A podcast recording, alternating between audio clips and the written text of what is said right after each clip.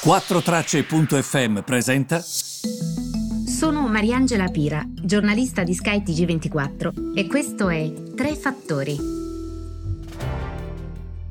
Buongiorno a tutti, benvenuti il 4 ottobre ai tre fattori. Allora, eh, partiamo dai Pandora Papers perché volevo raccontarvi eh, di che cosa si tratta in termini semplici, perché come sapete questa inchiesta pazzesca, un lavoro di 600 giornalisti provenienti da paesi diversi, 117 per l'esattezza, che ha scoperchiato questo sistema di conti eh, che vengono mh, sottoscritti offshore, quindi in posti dove di fatto le tasse non vengono pagate e che coinvolge un po' tutti tutti, da imprenditori, banchieri, celebrità, ma anche leader a livello globale.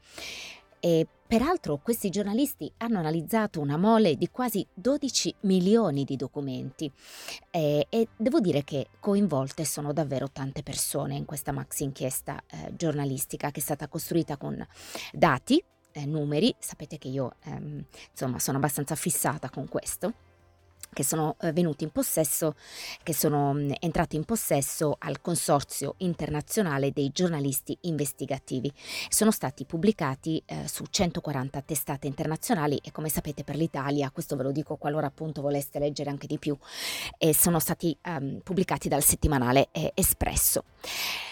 L'inchiesta, diciamo, scoperchia queste ricchezze che sono nascoste, questi meccanismi di evasione fiscale, di riciclaggio, che ruotano intorno a 14 società. Pensate, queste società, perché voi chiederete ma che cosa fanno? Qual è il, la situazione? Ebbene, fanno sparire il denaro dei propri clienti in conti offshore. Quindi la situazione è proprio, è proprio questa. E le società internazionali hanno sedi che vanno da Dubai a Singapore, dalle Isole Vergini a Panama City, eh, che poi venne travolta, lo ricorderete, anche da un'inchiesta omonima nel 2016, e i documenti, eh, secondo quanto scrive anche l'Espresso, coprono un periodo di 25 anni.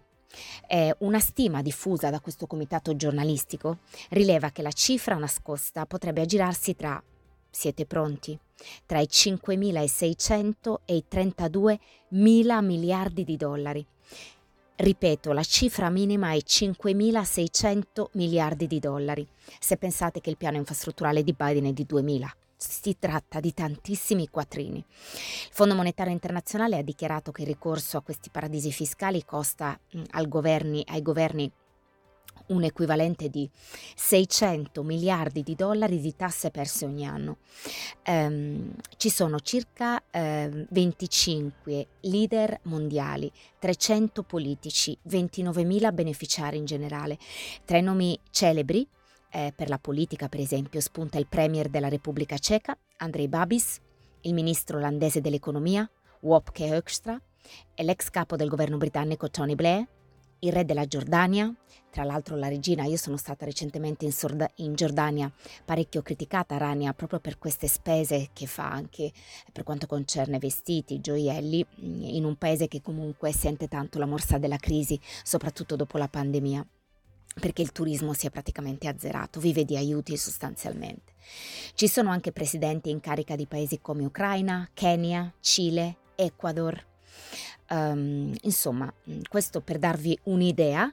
Mi raccomando però, se siete interessati, comprate il settimanale L'Espresso, è sempre bene leggere e soprattutto comprare i giornali settimanali quando ci sono soprattutto inchieste che svelano questi miliardi nascosti da politici industriali e star.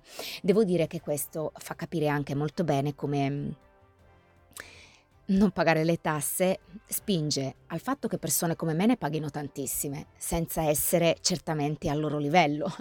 Non è giusto, non è corretto. Figurati poi persone, imprenditori che danno lavoro alle, alla gente e che pagano tasse veramente incredibili. Eh, non è corretto. Bisognerebbe che ci fosse invece un li- livellamento cercando di punire situazioni come queste per fare in modo che invece magari chi paga tante tasse possa pagarne meno, soprattutto se crea lavoro. È incredibile. Mm, queste cose qua mi fanno parecchio adirare, devo dire. Passiamo a Facebook. Che cosa sta succedendo? Perché tutti ne stanno parlando. Perché sostanzialmente questa impiegata di eh, Facebook in precedenza, che si chiama Francis Hogan, è, è diventata una cosiddetta whistleblower. Che cosa vuol dire? Tradotto letteralmente il fischiettatore.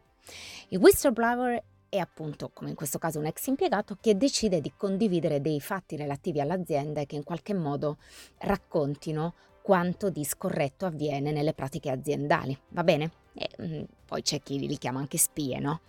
Um, però di fatto non è proprio così. Sono persone importanti che hanno un ruolo, soprattutto quando raccontano la verità. Che cosa eh, è successo? Questa Frances Hogan ha um, dato una serie di documenti interni al Wall Street Journal prima giorni prima di testimoniare davanti eh, comunque al comitato americano, eh, quindi vedremo insomma anche che cosa dirà ed sarà molto interessante.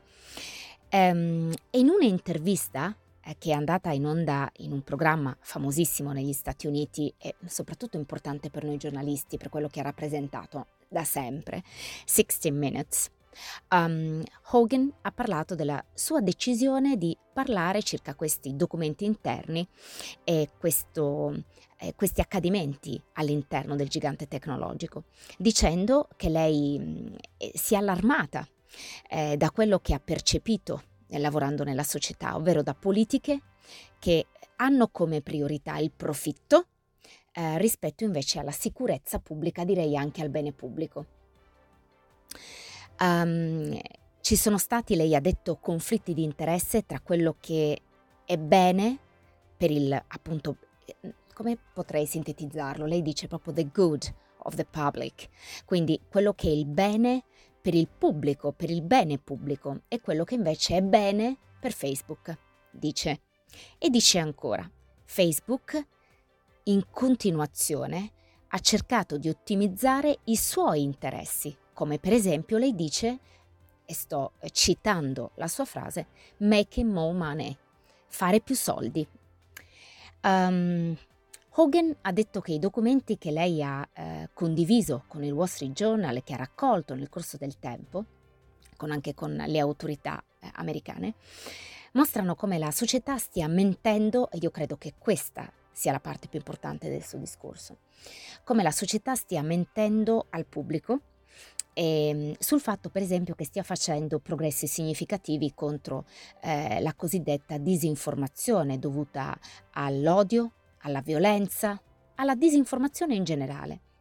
La versione di Facebook ha detto che esiste oggi eh, sta dividendo le società e sta causando violenza etnica in tutto il mondo, lei ha detto. Hogan ha detto di essere eh, stata assunta da Facebook nel 2019, eh, lavorava da tantissimi anni nell'industria tecnologica, ha lavorato anche a Pinterest, ha lavorato a Google ed è stata assunta poi mm, a Facebook, ehm, dicendo una cosa altrettanto interessante. Mi, mi, sarebbe piaciu- mi sarebbe piaciuto essere assunta a Facebook solo se il mio lavoro avesse contribuito a combattere la disinformazione, dicendo che questa era una questione personale per lei. Um, addirittura aveva perso una relazione con un amico proprio um, eh, perché um, era, come dire, a un certo punto degenerata in discussioni continue su come Facebook, per esempio, utilizzava il mh, proprio social ehm, a discapito dell'informazione vera. Ehm, devo dire la verità, di solito queste persone si criticano, no? A un certo punto qualcuno alza la mano e, di- e dice, ehi guardate che comunque si sta esagerando, ehm, hanno detto delle cose, poi ehm, però mh, hanno guadagnato tanto con Facebook, è molto facile parlare adesso. Invece molte persone che conoscono questa Frances dicono sostanzialmente che lei è una che credeva tantissimo in quello che faceva. Questo è emerso anche molto bene dalla, dall'intervista, se riuscite vedete, la 60 Minutes. E quello che mi ha dato speranza è questo. Io credo che il cambiamento arrivi dal singolo.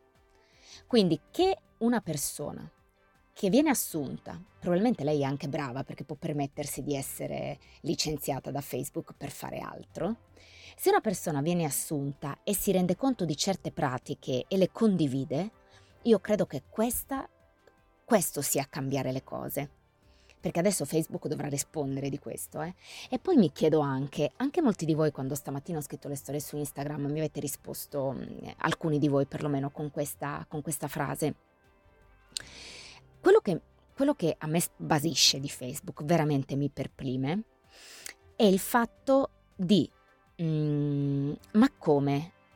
Voi i contenuti di violenza, di odio, di disinformazione, scrive per esempio anche questo ragazzo che mi segue che si chiama Stefano, sono quelli che creano più traffico online, per cui hanno davvero poco interesse a censurarli ovviamente, no? Ma è paradossale, sottolinea anche lui, che la censura invece si tenga su contenuti più moderati. A volte c'è gente che mi dice, oh mi hanno chiuso l'account, non ho detto niente. Ehm, è incredibile, è incredibile. Secondo me bisogna da una parte lavorare meglio sugli algoritmi, perché va bene l'intelligenza artificiale, però è governata dall'uomo, quindi siamo noi che dobbiamo migliorare, per quello che io non credo che noi verremo sotterrati dai robot, eh, a meno che non sparisca la razza umana, però finché ci sarà la razza umana è impossibile, ok? Um, però qualche miglioramento va fatto e va fatto soprattutto nel linguaggio e voglio farvi un ulteriore invito oggi. Vi chiedo veramente di ascoltarmi. Poiché l'odio online è purtroppo diffuso perché a commentare sono soprattutto le persone che hanno odio dentro. Anche voi che siete delle persone civili, curiose e a volte volete commentare in positivo su determinati status, fatelo. Commentate in positivo. Emerge che a commentare sia soprattutto chi ha odio, non chi sta bene. Però forse noi, io per esempio lo faccio, commento sotto gli uffizi, commento sotto Sky, a volte commento anche status sotto la RAI. Per cercare proprio di spargere anche uno spirito costruttivo. Fatelo anche voi, perché a volte a commentare solo chi, ehm, ha spirito negativo da spargere, invece anche noi avremmo una responsabilità nel commentare in positivo. Per favore. La terza notizia che invece vi do è, ragazzi, è sempre la questione Evergrande. Il titolo è sospeso in borsa a Hong Kong. Pare che abbia qualche notizia importante da dare, ovvero che abbia venduto un suo pacchetto azionario importante ad un'altra società, senza fare menzione di chi.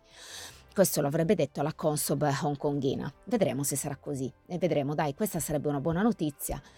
Che, che l'abile Cina sia riuscita a trovare un compratore? Vedremo. E vi, vi ringrazio e vi mando un abbraccio e ci ritroviamo domani. Io sono stata in un rarissimo sabato di lavoro perché il mio sabato e la mia domenica sono dedicati al privato e alla mia famiglia um, e devo dire però che è stato molto bello perché tante persone sono venute ad ascoltarmi in Sardegna ed è stato veramente molto bello condividere con loro anche le cose che pensano di me, molto strano. Grazie e a domani.